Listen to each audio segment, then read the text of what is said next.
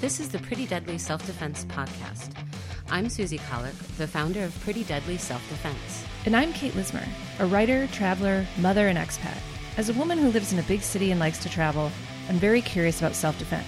I've never had any training, so I have a lot of questions. And I have a lot of answers. We figured you probably have similar questions too, and so we thought it'd be a great idea to share this conversation and put it in a podcast.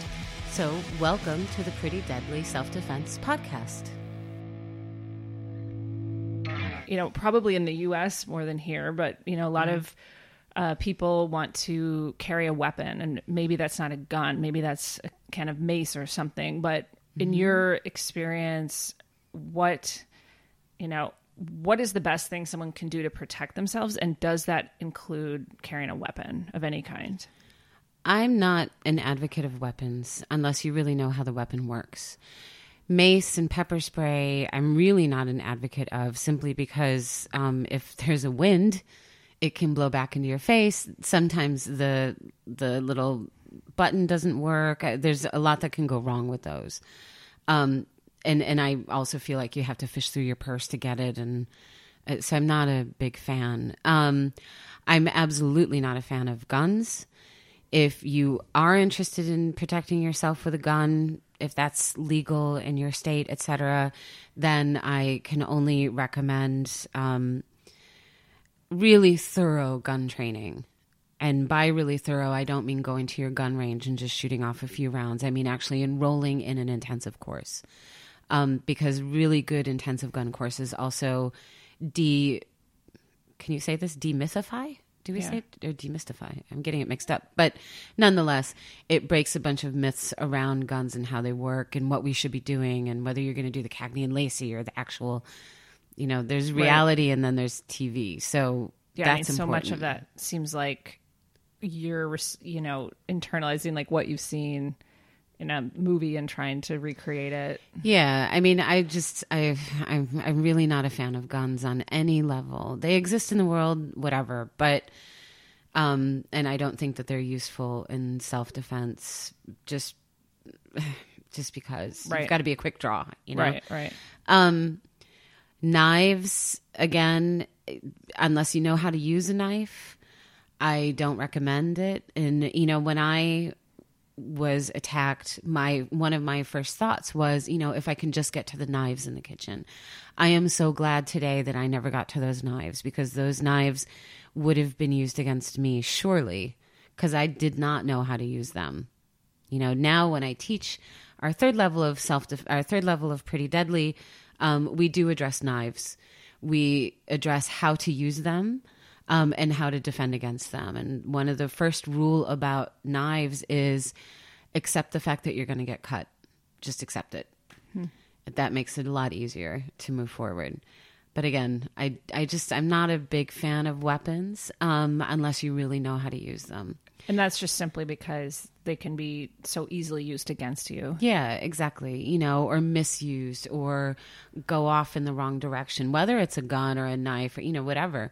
If you're not sure, it's easy enough that you accidentally stab yourself, you know? Um, keys are something that most people learn at some point to splay the, to put your keys between your fingers. That can be a useful weapon, but if you ask most people, what to do with those keys. So, I mean, if you put your keys, I'm sure you've done this, I was right? going to say I have done this. Uh-huh. I've And what do you do if you've ever had to use it? Well, so in the situation I've done it has been one of these like walking home in the dark, getting that weird feeling and knowing that I don't have a weapon. So it's like, what can I do? So you, yeah, splay the keys between your fingers and I just made a fist, but Right. And then how would you use it? punch someone in the eye. Right. I don't know. and the, and I think that's what most people think. But the problem is is if you punch someone with a bunch of keys in your fingers, you're going to they're to you're to drive those back into your own hand. It's not actually effective in that way as a weapon. Ah, yeah. If you use it instead like a claw, kind of like a cat claw to scrape across somebody's face or chest or whatever, that can be useful. That's super useful. I mean, even uh, scratching someone's eyes. or Right. something, Yeah. Right. So going for things like, you know, eyes and stuff like that or the throat, these are small targets. They're hard to get in a defense situation when everything's moving, the idea of shoving your thumbs into somebody's eyes is it's really hard to get past your own aversion to doing that, even in a self defense Yeah. situation. So it's not stuff that I really f- You recommend. don't teach that, I don't teach it because I think it's a bit unrealistic. Um, I do think, as far as weapons go, that there's a lot of everyday objects that we can use to help protect ourselves. In the sense of, you know, say you're walking down the street at night and you know you you're getting mugged or threatened in some way, and you have your purse with you. You can just start chucking stuff at people. Just throw stuff at them. You know, it's it's it's hard to pay attention when you've got stuff being thrown at you, even if it's soft. You know, anything you could take your purse or your bag or whatever you have, swing it around, and then kind of throw it like. Of course, you're going to lose it, but um, throw it like almost like a bowling ball or like you're skipping a stone across water. You know, using the weight that will will go to the bottom through centrifugal force. Um, you can you can use whatever is around you, but just be be aware of the fact that you're probably also going to get hurt. One of the great things about martial arts training, which we don't do in self defense, is we learn how to accept pain. And that doesn't mean that you're a masochist and you're like, yeah, hit me, hit me, I love it. You understand how to breathe through it and that okay some things are just going to hurt and i accept it but it's not good it's not enough to stop me.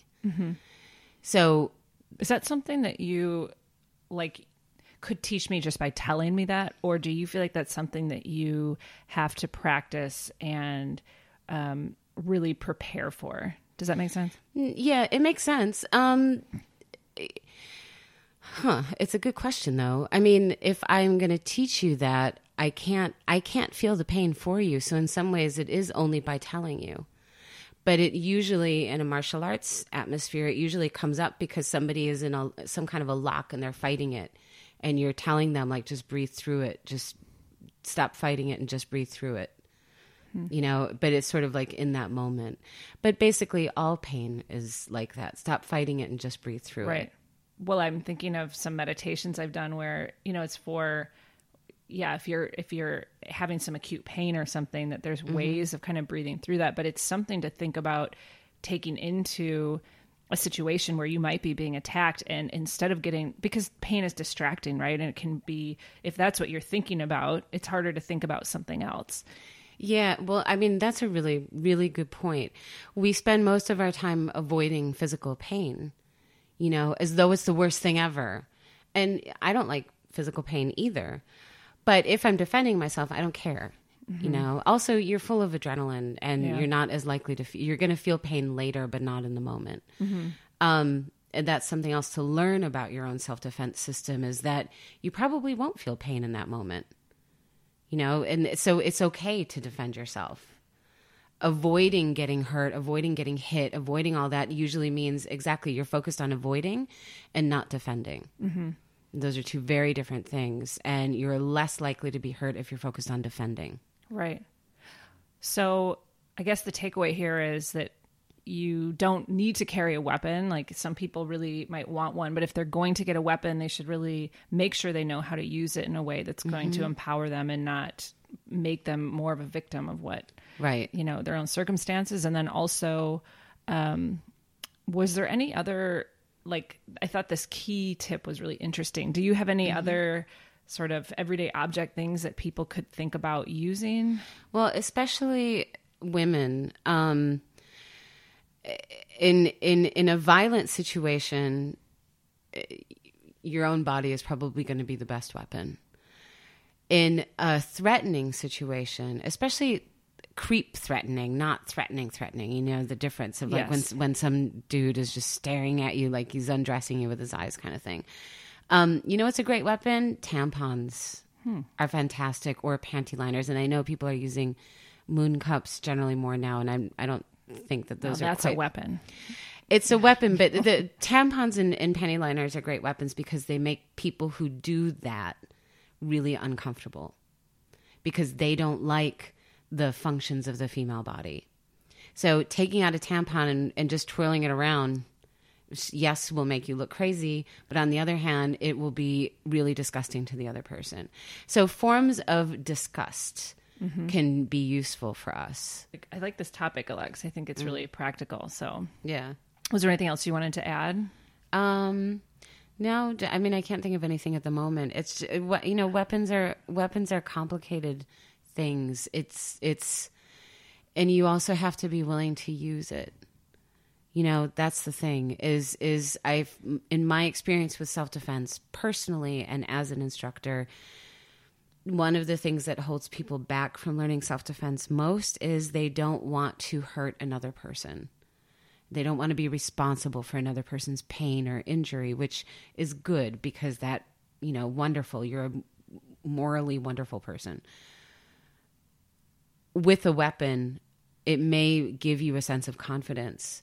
But if you're not willing to use it, if you're not prepared to use it, that weapon isn't going to do you any good. Mm-hmm. You know, and the reason why we focus on natural body movements, things you already do every day, apply not using terms like punches and kicks but using these other terms is to remove that obstacle of i don't want to hurt other people all you're doing is putting your hair behind your ears. All you're doing is opening a door. That's it. Nothing more to it than that. Nothing scary. With a weapon you've just beat someone with a baseball bat. Right. now you're a psycho. Congratulations.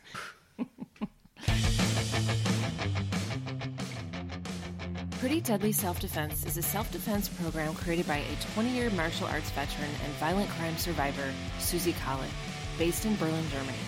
You can learn more about Susie and the Pretty Deadly Self Defense program at prettydeadlyselfdefense.com.